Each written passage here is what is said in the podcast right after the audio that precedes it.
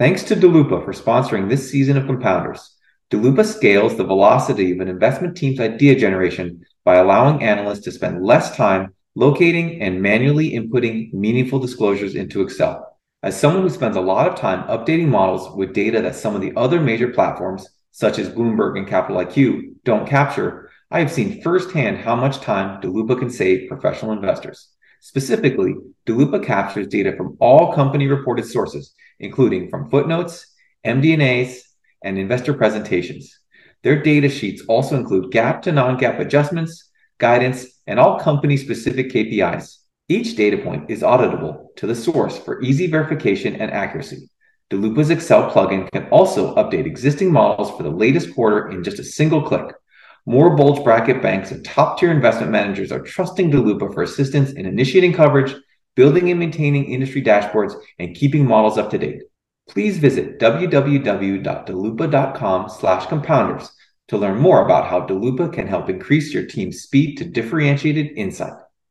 Welcome to the Compounders Podcast. On this show, we explore the topic of compounding from various angles, including through interviews with public and private company executives, investors who focus on compounders, and newer investment firms that are building a business they hope will become more valuable over time. All opinions expressed by your hosts and the podcast guests are solely their own opinions and do not reflect the opinion of SNN or its affiliates. This podcast is for informational purposes only. It is not investment advice and should not be relied upon for any investment decisions. We are not recommending the purchase or sale of any securities. The host and guests may be beneficial owners of the securities discussed. You should not assume that the securities discussed are or will be profitable.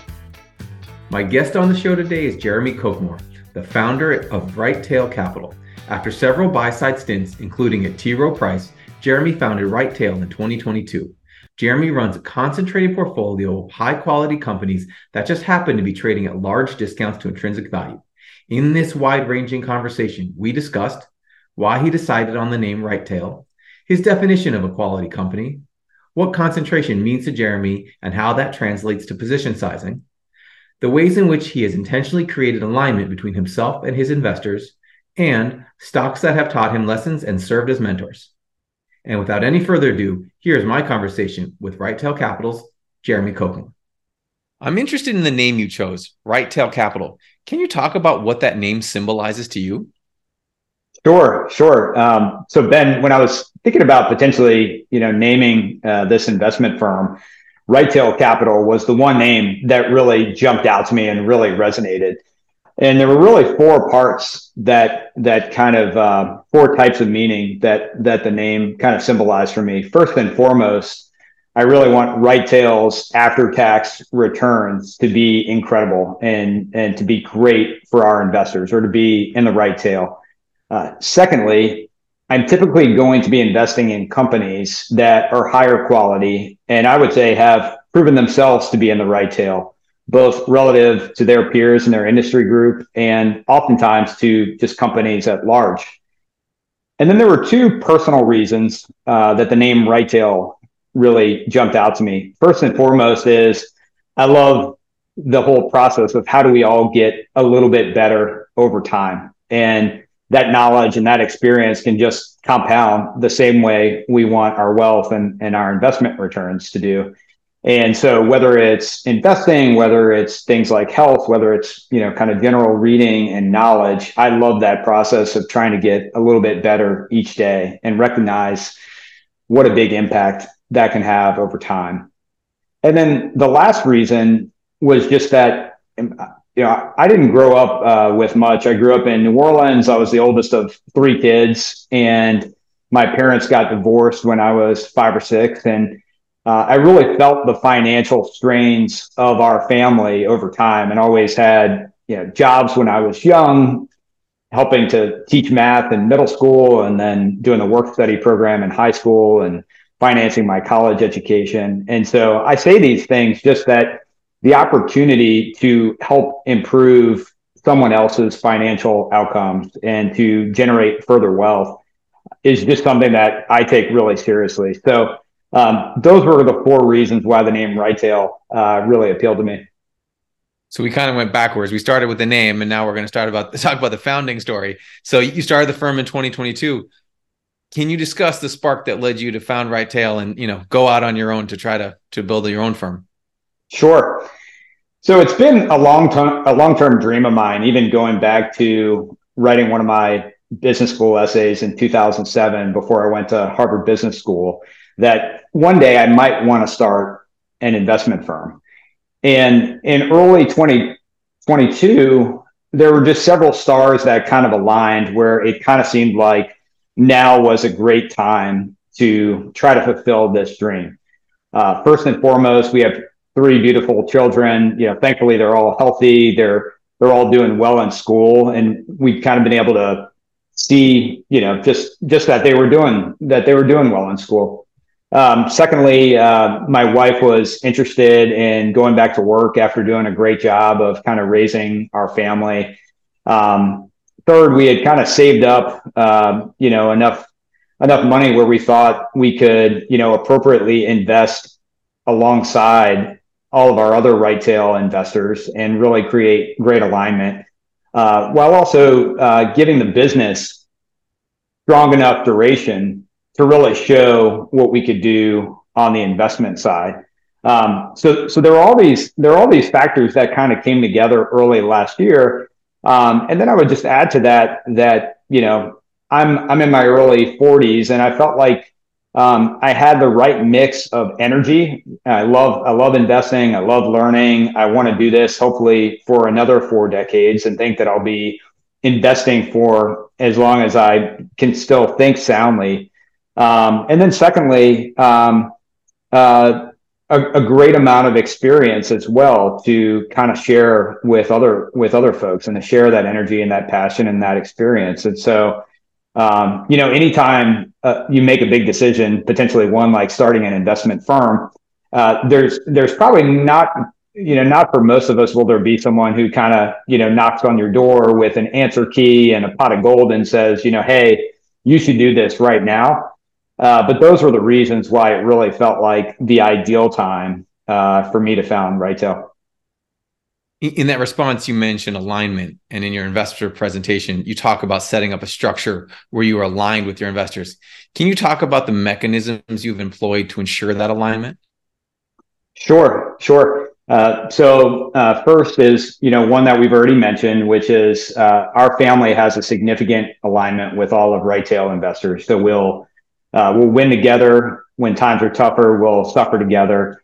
Uh, but I want everybody to know that I'm right there with you uh, through it all. And to me, that's just the way that that it should be. Um, and so today, um, my wife and I are, uh, you know, will likely always be Right-Tail's largest investor in terms of percentage of net worth. Today, we also happen to be the largest investor in terms of dollars as well.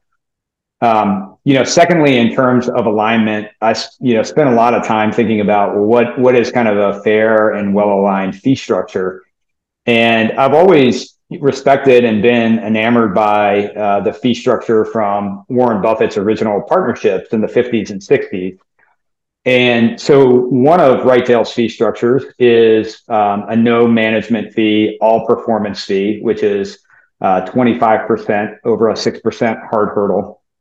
Uh, and so that was that was another way uh, that I felt really created alignment, uh, you know, with with all of our investors.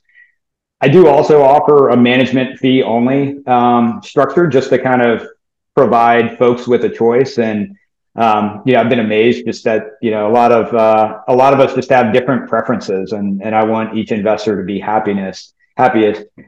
And then, you know, other ways that I create alignment, you know, one, um, I've, I've kept costs, uh, you know, appropriate, uh, but, but I would also say low for, for the business side. And to me, that helps further create alignment because I want each investor to know that I'm not, I'm not worrying about, you know, the, the P and L of the business. I'm focusing as much as possible on long-term excellent investment results. And so um, keeping costs, you know, low and sufficient is kind of, you know, one of the many things that I do to just kind of um, make sure that I'm in kind of the healthiest and kind of right mindset uh, to encourage this type of long-term thinking um, that that I think will will ultimately lead to some great investment success for Right Tail. This season of Compounders is sponsored by Daloopa. Daloopa was founded by a former hedge fund analyst to bring simplicity to the investment process. Daloopa offers an AI-driven single source for all company reported data and allows for investment teams to make the most informed decisions in the shortest amount of time. For more information, please visit daloopa.com slash compounders. Great. And so maybe we can jump in now to the the investing side. I talked about the structure and the alignment and the and the and the the you know the founding story. So I, I generally hate to put people in style boxes because the growth and value labels miss a lot of nuance. But having said that, when people ask you to define your style, how would you describe it? Like where do you where do you place yourself in the in in the you know whatever when you're talking to a potential client or an allocator? Like what where do you put yourself in that in the traditional boxes? Sure, sure, and I agree with you, Ben. Uh, I'm I'm not a big fan of the boxes either because I I think about you know I think Buffett talked about this in some of his letters in the early 1990s about, you know, just the importance of value and growth and that understanding growth is paramount to assessing a company's value. And I would always, you know, candidly just kind of struggle with those questions during, you know, interviews years ago and things like that. Cause oftentimes I, I just, you know, I kind of wanted to say, I, am not exactly sure. I don't know. Uh, but the simplest way I would describe it is to say that I want to buy high quality businesses um, at as reasonable of a price as possible. Um, if I have to pick one over the other, um, I'm often going to lean towards quality. And the way I tend to think about quality um, is that I would love for companies to have a long reinvestment runway. Um, and there are a lot of factors that kind of go into that of you know okay well what what gives this company a long reinvestment runway and what advantages does this company have? And then secondly to be able to invest at high incremental returns. So so number one long reinvestment runway. Two we want that reinvestment to be done at as high of a rate uh, of return as possible. Um, and you know those companies if you buy them at a reasonable price can really create create a lot of value for shareholders over time. Something I've thought a lot about, you know, is that incremental returns and then and then also the runway associated with that. What do you think the markers are of a business that has that runway? Like if you were to categorize a generic or even use an example if you want, but some kind of like I I look at this situation and I can to the the best of my ability forecast a pretty long period for for reinvestment. What what what does that look like? What what kind of factors contribute to that? Sure. Um, you know it's it may be different you know on a case by case basis but you know i'll just share a few examples that come to mind. Um, you know so one might be a company like o'reilly auto parts where uh, you know, I would say part of their reinvestment has been continuing to open new stores and kind of slowly taking share uh, from mom and pop competitors, among others. Uh, so that would be one way for a company that maybe has uh, a retail component to it. Um, you know, another example might be um, a home building company like NVR, where uh, over time they have built higher market shares in local markets. But you know in the grand scheme of things i would say still has a pretty low market share um, across the whole country. So if you kind of believe that the company will continue to take share from others in the markets that they're in um, and potentially enter new markets and and wisely grow those businesses over time uh, the way that they've always done um, again, because of that lower market share and the great processes and great business model they have in place, uh, those are a couple things that give me comfort that there's a longer reinvestment runway there. And you know, just just to satisfy the compliance side of this, do you own both of those securities? I do own both of those securities today. Got it. Okay. And so interesting, you didn't mention like a, a, a rapidly increasing TAM, which I think is people people mostly think about a reinvestment run rate. They think of a TAM that's expanding. I don't know how much the auto you know auto repair auto parts world is is expanding rapidly. It's more like a share gain. Both of those are kind of share gain experience um, kind of examples. What how does how does the importance of a market that's getting larger over time how does how does that factor into the quality assessment in your mind Sure. Yeah, I would say both of those companies, in my opinion, do have a market that is expanding. Although I completely hear your point that um, the the the addressable markets may not be expanding as rapidly as as other examples that that you and I could think of. Um, but yeah, I would absolutely love for a market to be getting bigger versus getting smaller. And if a company already has competitive advantages, then um, you know, having a bit of a further industry tailwind should only help uh, going forward. And you talk about trying to buy these quality businesses when they trade at very undervalued prices. So, are you looking to buy companies with short term clouds hanging over them? Or are you focused more on companies that can simply compound faster than people are expecting? Sure. I would say uh, there are there are two ways I think about that. One is um, you know, I absolutely research a lot of businesses that do have a shorter term cloud hanging over them. A lot of times I, you know, may decide to pass or may realize I need to continue to study the business over time. Uh, but that is one fruitful area.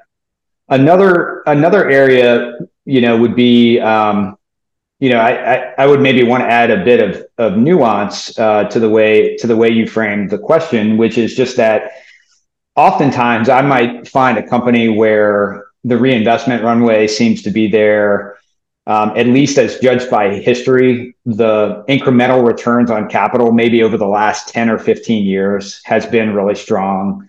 And I think this company will continue to have a competitive advantage and whatnot.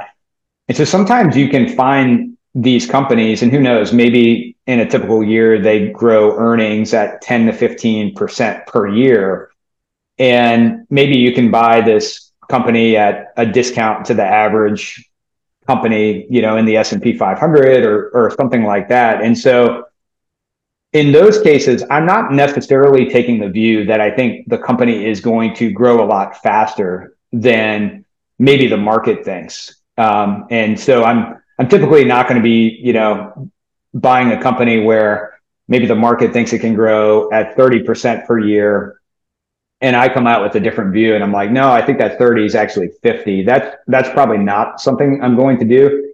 But there will certainly be times where I might take a different view and say, gosh, I think this is a much better business and this company can grow in a much more capital light fashion um, or higher return fashion than what I think the market kind of appreciates today. And so that's that's kind of how I would um, you know frame that that second part of your question. So a either either high quality companies with a near term issue or b you know companies that you know are just steadily doing really really well where maybe the market underappreciates just how good that company is or what makes it special. When you say you study a lot of businesses um, makes me think of creating an investment universe of, of, of quality companies. Is that something you've done? Have you narrowed the universe of companies down to like a couple hundred that you'd like to own and you do work on them beforehand so that, you know, when the market hands you opportunities um, to buy them, then you can, or is it not quite that formulaic? I think of it a bit more like I'm constantly building uh, the library of companies that I might invest in. And, you know, so this year, for instance, there have been five or so industries that I've spent a lot of time studying. Um, I haven't made a big kind of new investment position this year so far, but I feel like the work's been really good and it's kind of broadened out that universe or that library um, so that when the time does come, and it could either be um, related to valuation or the company's stock price, or maybe even a downturn in the market, then I'll be prepared and and hopefully have that that knowledge to be ready to act. Um, it also could be as I build the library that you know I found over time that I may not understand, you know, every nuance that makes the company special the first time I study it. And, and so that, that knowledge kind of compounds uh, over time, uh, each time as I study the business. Um, and, you know, one of the times I can think of when I was most active in the portfolio going back before Right Tail was founded was kind of in uh, that early COVID period where as you remember, lots of great businesses were down, you know, maybe 40 or 50%. And as long as you continue to believe that, you know, the company had a good enough balance sheet to get to the other side and a good management team and really good processes, um, that was that was the time in particular where having that that library and that past knowledge accumulated um, really presented us with an opportunity to, you know, act quickly and make some really good investments at that time. In your response, you mentioned valuation. Uh, I know from reviewing your presentation material that you you compare potential IRRs across the portfolio. I'm also curious about valuation methods you use. Do you are you using are you using discounted cash flows? Are you using multiples analysis? Like how are you how are you calculating in uh, like uh, some kind of intrinsic value that that allows you to calculate an IRR? Sure, sure. So I do look at multiples. I do look at discounted cash flows as well. I also try to uh, break down um, a company's IRR almost into you know some very simple bond math. So I'll look at three different components. One will be uh, the cash earnings yield of the business, so kind of the the inverse of of the company's multiple, and then for the growth component of that of that cash earning stream, I'll think about a how fast could this company grow if it were not reinvesting at all, and so you know a couple of interesting case studies to think about there might be a company that already has either a network built or you know a certain set of advantages that they they can raise price a little bit each year or the market is growing and they already they're already kind of entrenched so maybe a visa mastercard or a moody's or something like that can can grow parts of their business without even necessarily needing to reinvest um, and then the second bucket would would be what we spent some time talking about is how much can the company reinvest uh, in terms of growth, and at what rates of return can they can they reinvest? And so, you know, let's say they could invest, uh, you know, a hundred bucks a year at a twenty percent return. That would suggest that they're creating twenty dollars of value each year, and then capitalize that twenty dollars at a certain number as a percentage of the company's overall market cap will give you a third number that you could add to think about A, the cash earnings yield, B, how fast is the company growing without reinvestment, and then and then C, um, how much value are they creating each year uh, from reinvestment? So you know maybe you'll get five percent bucket A, five percent bucket B, five percent bucket C, and add those up and and be able to approximate. Hey, this seems like you know a 15% IRR or a five year double is a possibility here. And would you use a DCF as kind of a sanity check on that um, as well, or multiples as a sanity check on those IRRs to make sure that you know it, what, would like kind of reverse engineering? What would the numbers have to look like for you to be able to actually hit that kind of IRR? Sure, sure. Um, yeah. So the way the multiples in the DCF, one way that that they'll really come into play is that I'm probably not going to invest in a lot of businesses where the current multiple is extremely high. So let's say, you know, in that that bond math example that you know that first bucket was like 1% because the multiple was 100 times.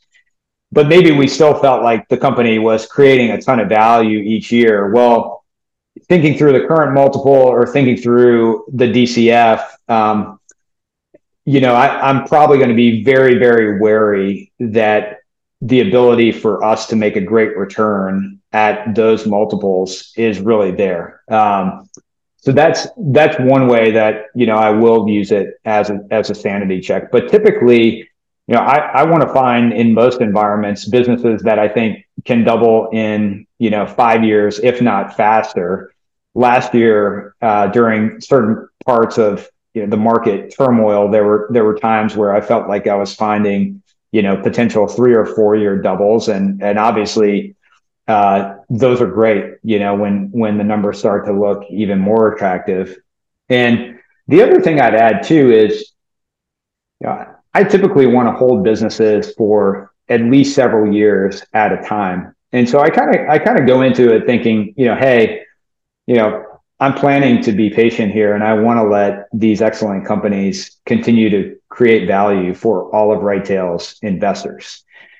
And one thing I've learned over time is is for a new name to enter the portfolio, I really don't want it to be replacing the last name or whether that's the 15th name or the 12th name or whatever. I don't want to have that sort of incremental thinking. I really want to be able to you know make a case to you and to myself that hey, I think I think this business can fit into at least the top half of the portfolio. Um, and and if I do that, I feel like it gives me you know, a bit of a greater margin of safety, helps me focus you know my time and energy on the right types of opportunities that that will you know pay off for our investors. Yeah, so the hurdle rate's not replacing the last stock in the portfolio. It's like this should be a if I'm going to own anything, it should be a top you know top five position kind of mentality exactly exactly and that's that's just something that i found you know helps me over time and has worked well for me and earlier in my career the times when um, i would maybe you know make that sort of incremental replacement that we're describing a it might lead me to you know selling a business that whose stock had performed well and and maybe I got you know too anchored to a price target or something like that.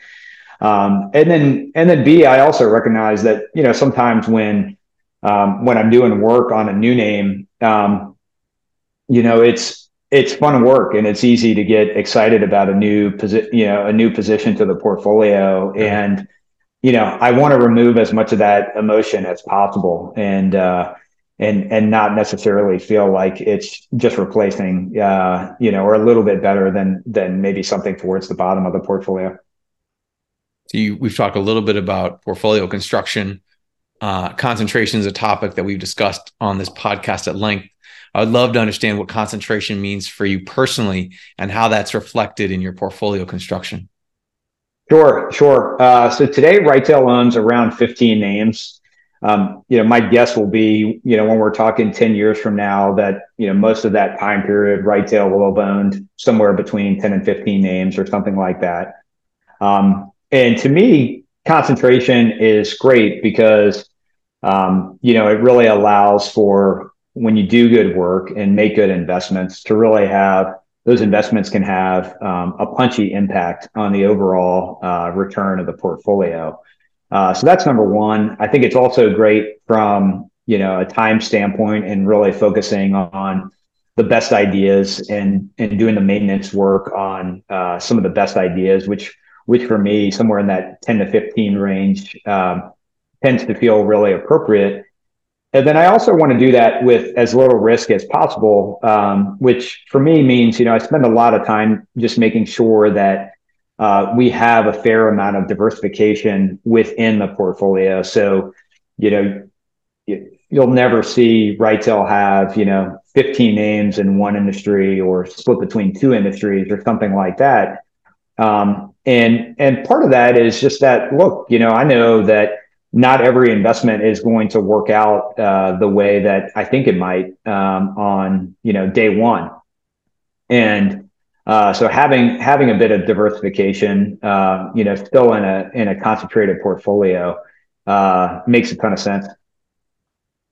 And you, when your one of your previous responses, you mentioned patience. So you want to own something for several years. I'm interested in how you handle situations in which you know you own something for a while and it's quote unquote not working, right? And so how do you balance that? Hey, I want to be patient. I have a long term view. My thesis hasn't been validated with like something is not working what do i do do you do you double down and do more research do you what's the how do you how do you how do you avoid having like you know something just languishing in the portfolio at the 15th position as opposed to you know trying to get it up and out up or out, basically.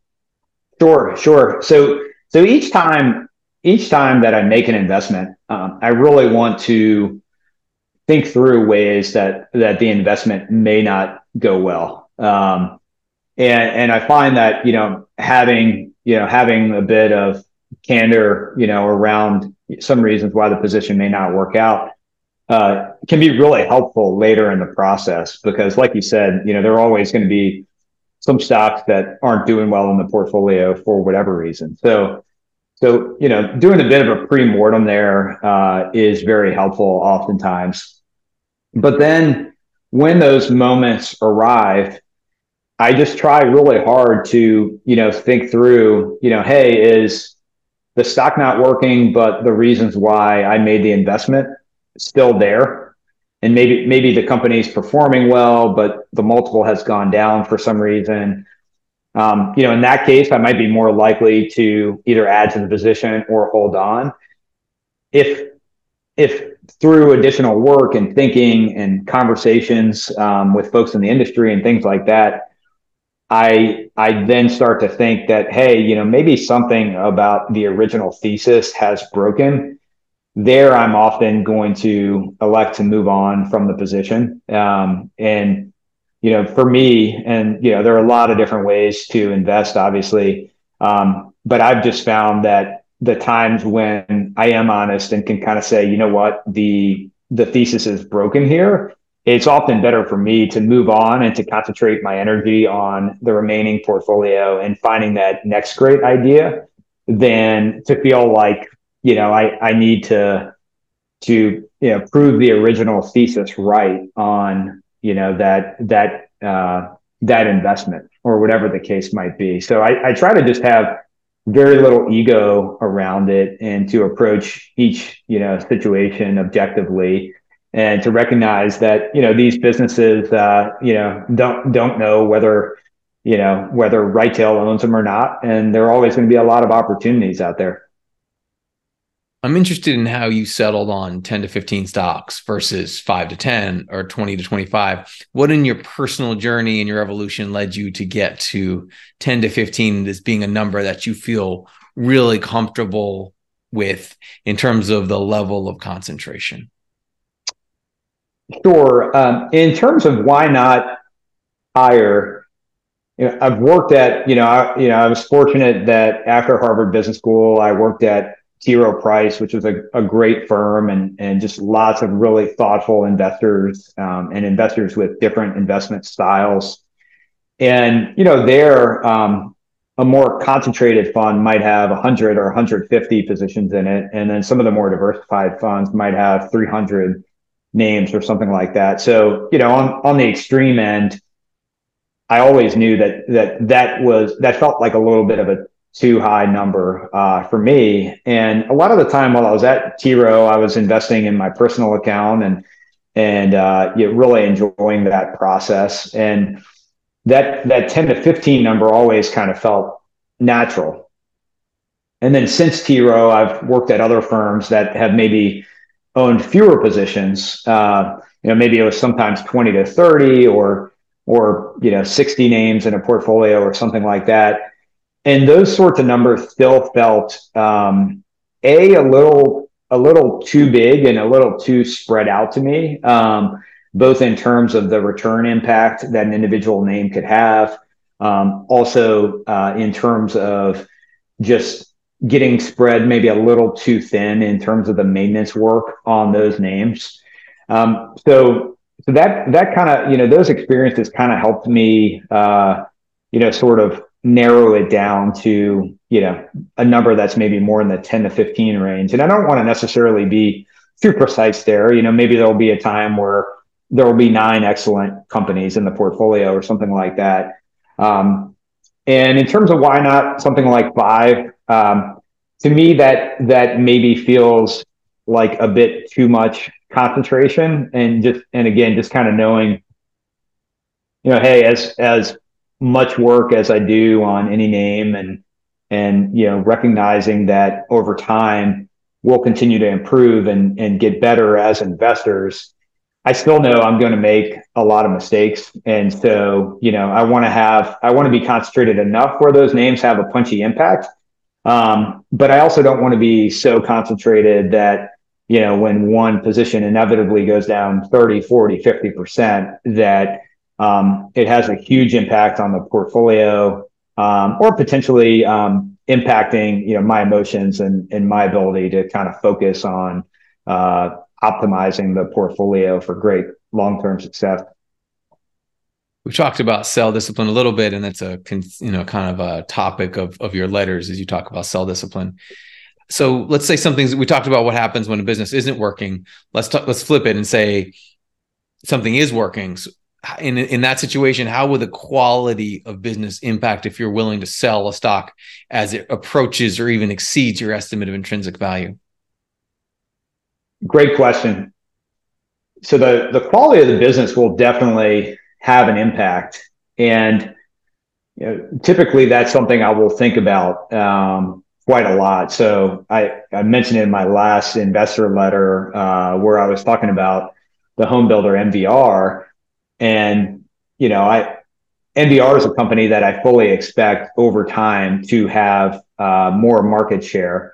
Uh, but I also know that housing can be a very cyclical industry and that you know, not all times in the housing industry are rosy, and there are certainly uh, you know challenges for that industry now and and during most times. And so, uh, a business that maybe has more cyclicality to it, or um, for some reason um, I might feel is on the lower end of the quality side, um, those are those are going to be ones that you know I might think a little bit harder about what is what does this position size look like or um, how much might we allow uh, that business to compound over time. But in general, to your point, I really do want to just be as patient as possible and own high quality businesses and and let them and their management teams just continue to create value for us. And do you have set position sizes? I mean, 15, 12 to 15 names. We're talking, you know, whatever, six to eight and a half percent positions. Like, are there what are there specific ones like you're going to have a you're going to have a 15 and 10 and a five? Like, what how did how do you think about those? Like, as especially as something that maybe has done well and you're going to trim it. Where does that go down to in terms of the lowest position weighting? Sure, sure. So on the first part of your question, I've generally leaned towards equal weighting positions um, over time.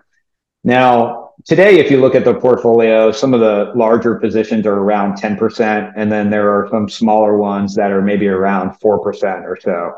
Um, but but in my mind, I kind of think of it as, you know, hey, there are a lot of positions in that kind of five to eight percent range. And and again, you know, the the ones that you know, I think have better return potential. They might be, you know, on the bigger side. Um, but also I don't want to be too precise about it um, either. Uh, so that's kind of the way I think about it, um, especially on the front end in terms of, you know, it sounded like maybe your question was around trimming or after a company has done well, where does it go? Um, that's always going to be on on a very case by case basis and you know what I think about kind of the future um, return potential for that investment. Got it. Got it. And you mentioned in NVR, and when we first chatted, you mentioned how surprised you were that home builders, one of which you own, which is an NVR, had done so well in the past year. You know, what did that, you know, especially when the housing market looked like it was going to be very troublesome for probably, you know, it could look maybe 18 months or longer. So, what did that experience drive home to you about the value of trying to predict what's going to do well in the short run? Sure, you know that's that's a good example, but just you know just one example of of you know a lesson that I feel like I've I've kind of learned and, and seen many times in my career. Um, and and yeah, I just try I just try not to you know have big macro views. I, I obviously want to be aware of what's going on and and how you know certain certain events or certain challenges might impact uh, the companies that I own. Um, but beyond that, I, I don't want to be you know a big macro prognosticator, um, just because I think it's you know it's incredibly hard um, to you know make those predictions and and make them accurate. And so during parts of last year, you know, NVR had had probably gotten down to I don't know thirty five hundred dollars per share or you know four thousand dollars per share, and know I remember I remember penciling out that I thought even in a, a pretty bad case, you know maybe not like a great financial crisis type of case, but in a in a you know a, a, nice slowdown for the housing industry, I thought that you know the company could probably earn three hundred fifty to four hundred dollars per share or something like that for a company that has a lot of advantages and um, incremental returns on capital, typically above thirty percent, and so that that those were some things I thought through that you know just kind of helped. Uh, uh, you know, helped me to kind of think longer term uh, in that situation. And you know, I wouldn't have guessed 12 months ago that NVR might be one of the better uh, performing stocks uh, in the portfolio this year. Um, but you know, that's kind of that's kind of the way things go sometimes. And you know, if if I have a portfolio that has um, you know 12 to 15 bets that you know have have uh, you know different different exposures and different you know different uh, things that that could help the company over time, then um, you know I want to I want to be around and uh, you know let that let that serendipity and that value creation uh, take hold. And we've talked about NVR. You also mentioned O'Reilly. Uh, you have a few case studies in your investment presentation. I'm interested if I asked you what the quintessential right tail stock would be. What what what comes to mind? And you know love a quick overview of how that fits with this quality at a discount strategy. Sure sure. Um, you know in, in, in a lot in a lot of ways uh, you know i don't i don't necessarily want to be tied to any one company um, you know and, and kind of along the way that i, I think about concentration and whatnot uh, but i'd be happy to talk about o'reilly a bit um, and and some of the characteristics that I do think you know have made it uh, a great you know investment for Right-Tail over time. Uh, you know, the first time I invested was actually early in COVID, and I forget exactly. I want to say the stock had maybe gone from four hundred or four hundred fifty dollars a share down to you know two hundred fifty or three hundred dollars per share, um, and I had admired the way the company was run and that they tended to be longer term in nature. Um, for some of the listeners who maybe don't know, um, O'Reilly is an auto parts retailer. Um, and one thing that's unique is from each of their stores, they basically serve two customers. They serve do it yourself folks like you and me that might want to make a repair on our cars. And they also serve mechanics. Um, and both of those customers, especially mechanics, they really want to find the right part and to get it as quickly as possible. And there's a whole host of reasons why the mechanics might want that. You know, they want to keep their customers happy. The car insurance companies who might be actually paying for the repair work, um, they realize they'll be able to keep their customers happy and hopefully keep their customers for longer um, if they're able to get that repair done quickly. And so O'Reilly really invests a lot in their distribution capabilities and their supply chain um, to have uh, the best selection of inventory. Um, and they they you know they're they're very specific about what inventory they carry in certain markets based on the cars that consumers own in those markets.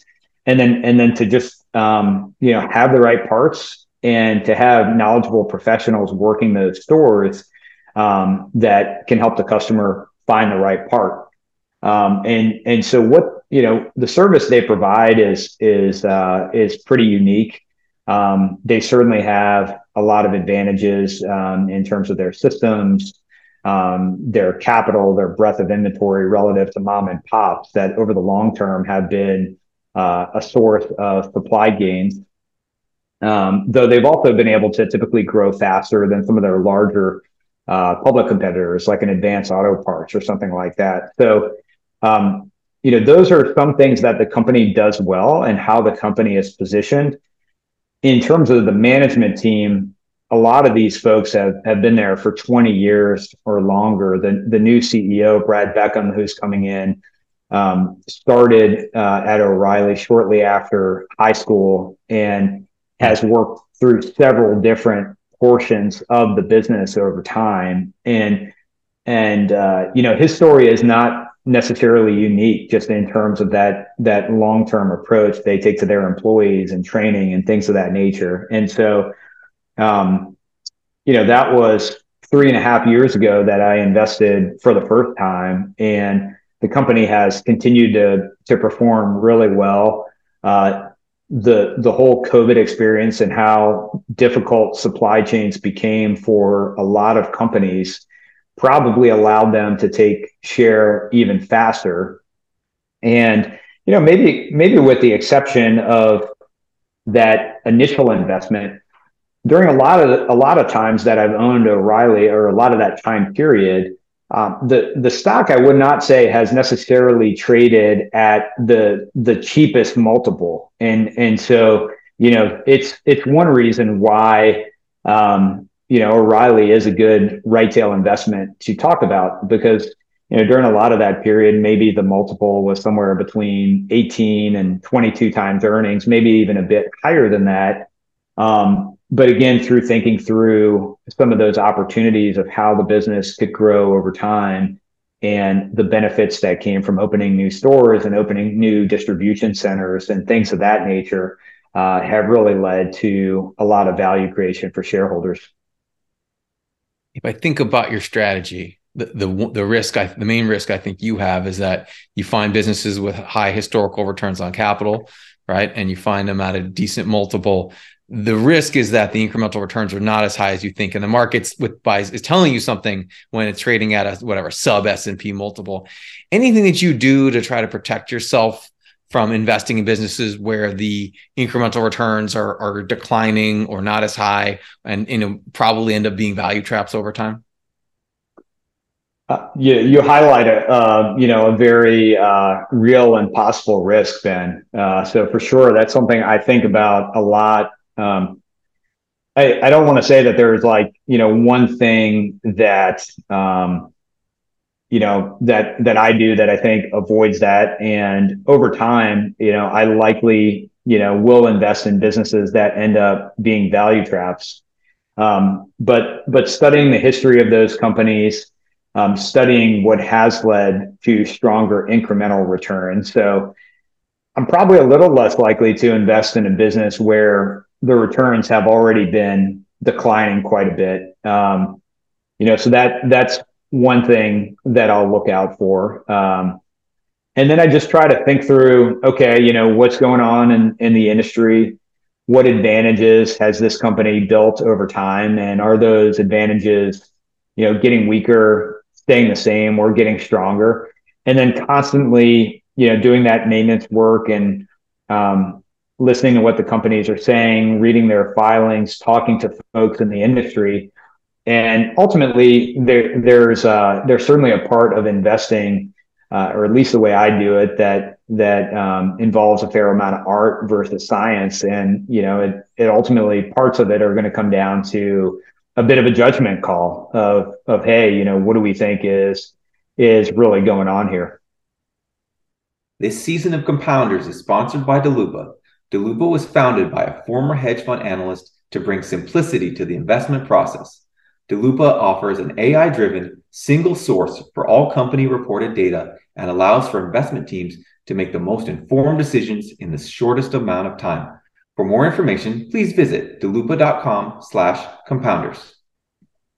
And the other th- risk I would see in your strategy, if, if you know, if I were putting capital to work in it, is you know the ability for you you know, a small team, you know, a, the ability to cover the entire universe of stocks that you could look at. So I'm interested in how you schedule your time and and structure your days and your quarters so that you can balance the new idea generation with the maintenance that's required on those 12 to 15 names or 10 to 15 names. Sure. Uh, and you're absolutely right. Both both maintenance work and working on new ideas are incredibly important. Um, you know, I, I try to structure my days where, uh, you know, I find that I'm more productive in the morning. So I tend to do, you know, kind of more uh, research and kind of deeper reading and thinking uh, a little bit more in the mornings. Um, and then most weeks we'll likely have uh, both maintenance and work on new names. And um, I don't have an exact number of new names that I want to work on each week or each month. I would say normally it's probably at least one to three new names per week. And on it can easily be on the lower end if you know working on a new name kind of leads to more work because um, there seems like there could be some you know really interesting investment potential there. Got it. And what what's the what's the sign that something should come you know kind of off the bench and and and or maybe I don't know what the right metaphor is, but something what what what gets you interested to say like this this is something that I I spent X amount of time on and this makes sense to spend another you know 10 20 30 hours on. What what kind of characteristics are you looking for? Sure. Well i you know i'd love to um i'd love to think that you know a potential new position would have uh, a higher return potential than uh, you know certainly the media name in the portfolio or something like that. So as as the return potential appears to be there, either because you know maybe the stock price has gone down, or I have a better appreciation for um, the reinvestment potential of the business. Um, that could be something you know where it's where um, you know, I'm I'm kind of thinking, hey, we need to do a lot more work here uh, to you know go through any any questions I'm worried about or parts of the business I don't necessarily understand that well. Um, so that that would be the most important thing, and then the second thing would be, you know, hey, um, is there something a little different about you know this business or this industry uh, that that you know might be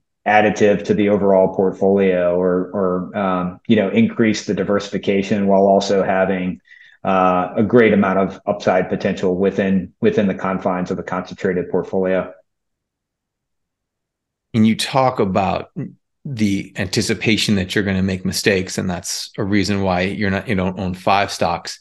Um, I'd love an example of an, a mistake that has meaningfully impacted the way you invest now.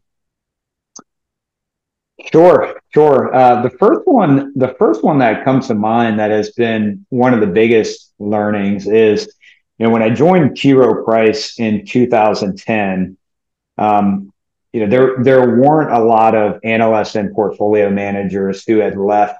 Rowe coming out of the the great financial crisis. You know, I think during that time, uh, you know, a lot of a lot of my colleagues appropriately, you know, saw T. Rowe as as a great company and um, you know, a great place to build a career. And so um, when I got there, there were there were fewer industries left to cover, and I was very open minded in terms of what I wanted to cover. Um, I was I was hoping it wouldn't be something uh, incredibly macro sensitive, and uh, and and lo and behold, it ended up being small cap metals and mining. So not just metals and mining, uh, but also small cap, where a lot of these companies did not even have a mine in operation. And the budget to build one mine uh, was often larger than the current enterprise value of the business. So, you know, it led to these management teams always trying to raise money and to tell um, an attractive story about you know why this company deserved investors' capital.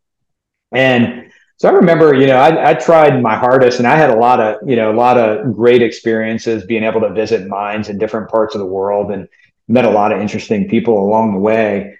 Um, and I would try to invest in some of the higher quality uh, small cap metals and mining mining companies. Um, but ultimately realized a lot of it was really a macro call. Um, I realized, you know, I wasn't very good at investing in those types of situations, and I was probably, you know, more of a weaker hand uh, at the table.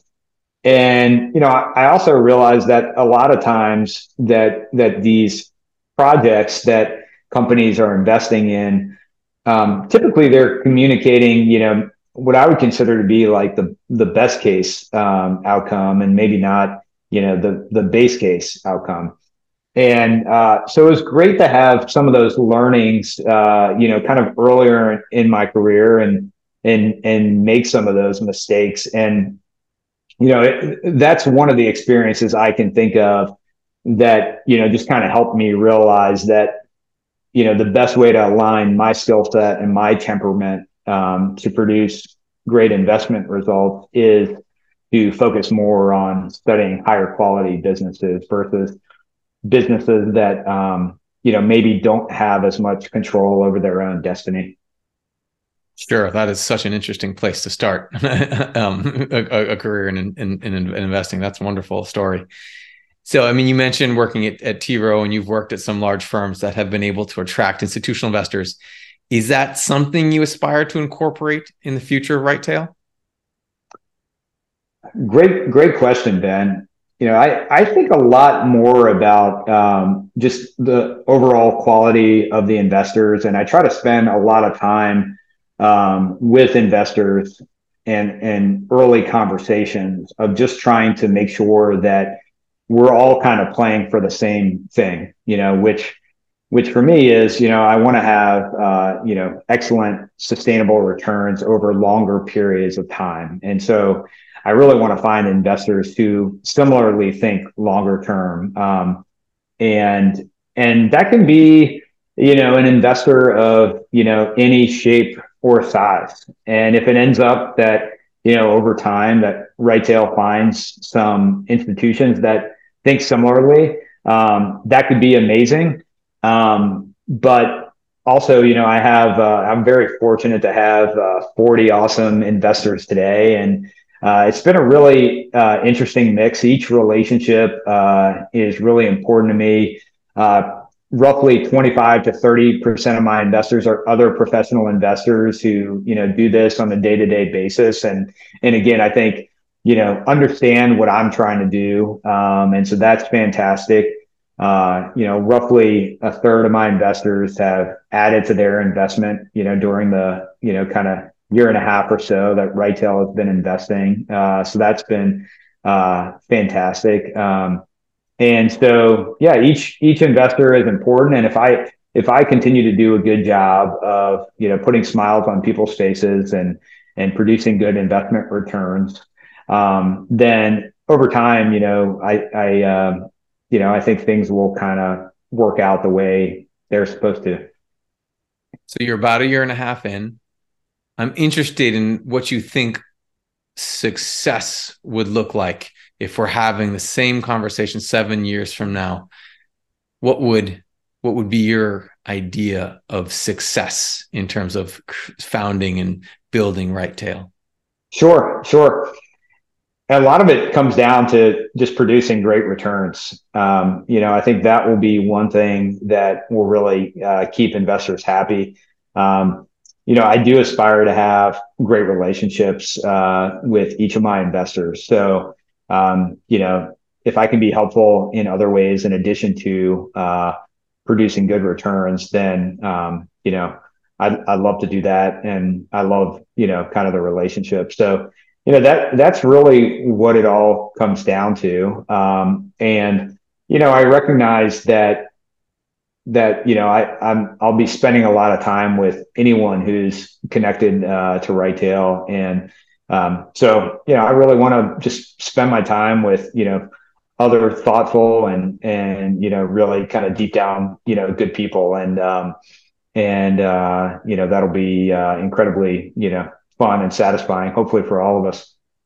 And is having a team a goal? I mean, putting together a team of analysts and having, you know, the whole, you know, the, something that looks more like a traditional investment firm versus, you know, kind of like you're, you know, where you are in startup mode.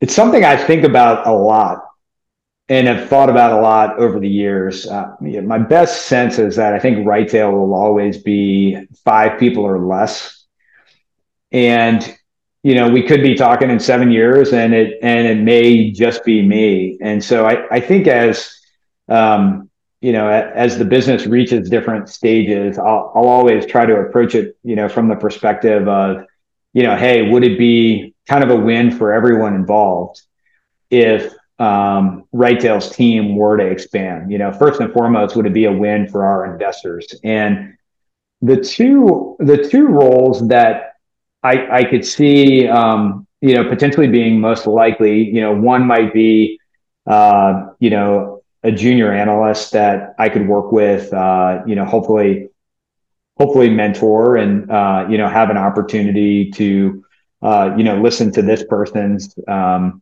perspective on current investments in the portfolio and to do some of that maintenance work together. Uh, potentially also look for for new ideas together. Um, I, I see myself as always being you know, first and foremost, an analyst and very uh, deeply involved in the analytical work. So I don't, I, am less interested in someone who, um, you know, is is just kind of sourcing ideas, you know, uh, individually or something like that. So that would be one role. Another role might be um, someone who could wear several different hats. So maybe a, a Jack or Jane of all trades who um, could help with some operations and um, you know maybe uh, signing up new investors and things like that all of which have been you know really fun roles and and good learning experience that I've enjoyed so far. And if if we do get to that point one day, um, I'll also appreciate both both in terms of being able to work with other potential right-tail colleagues, but also in conversations with investors to you know be able to you know say, hey, you know I. Um, you know, I was very involved as we, you know, set up the first 40 investors or whatever, whatever the number uh, you know ends up being. So uh, so it's all been a lot of fun and and a good learning experience. Well, Jeremy, we've covered a lot uh, throughout this podcast, so we're going to close with a question we are asking all of our manager guests, which is, what is the most underappreciated aspect of the investing opportunity set you're pursuing at Right-Tail? Sure, I think I think the most the most underappreciated aspect is just that this um, this philosophy of wanting to own higher quality businesses for the long term uh, is much more harder. Uh, it's much harder to execute than than maybe it sounds when it's kind of put very simply. And you know, I I have the wiring and the experience uh, to give Right-Tail the best odds uh, to be able to produce great investment results. And one of the things that um, you know, I, I find inspiring in, in a lot of ways is that I often get asked, well, what's what's your new, you know, most favorite idea? I've heard you talk about Ferguson before, or whatever the case might be. And a lot of the times, you know, my answer is just, you know, hey, I still I still own the same companies. You know, there there's some new ones that I'm thinking about, um, but a lot of times it's it's owning the same ones. And and so to me, you know, those questions and and they're very sincere and I, I appreciate all of them. Um, but to me, it, it kind of highlights that um, you know having this longer term perspective is um, is more unique and tougher to execute than I think you know maybe it sounds when you know it's stated on paper or uh, discussed very simply. Jeremy, this has been great. Thank you so much for being on Compounders. Uh, it's great hearing about the whole journey that you've been on over the last year and a half, and um, you know we're going to be watching your career closely over time. So thanks for this. This uh, thanks for the time. Thank you very much, Ben. Have really enjoyed it, man, and uh, it's uh, it's been a fun discussion, and look forward to continuing to be in touch with you. Wonderful. So you mentioned uh, Visa, Mastercard, and Moody's. Do you own any of those companies? I do own Moody's today. You talked a little bit about Ferguson. Is that a stock you own as well? Ferguson is a, a stock I own as well. In this podcast, Jeremy discussed a number of securities, including Visa, MasterCard, Moody's, and Ferguson.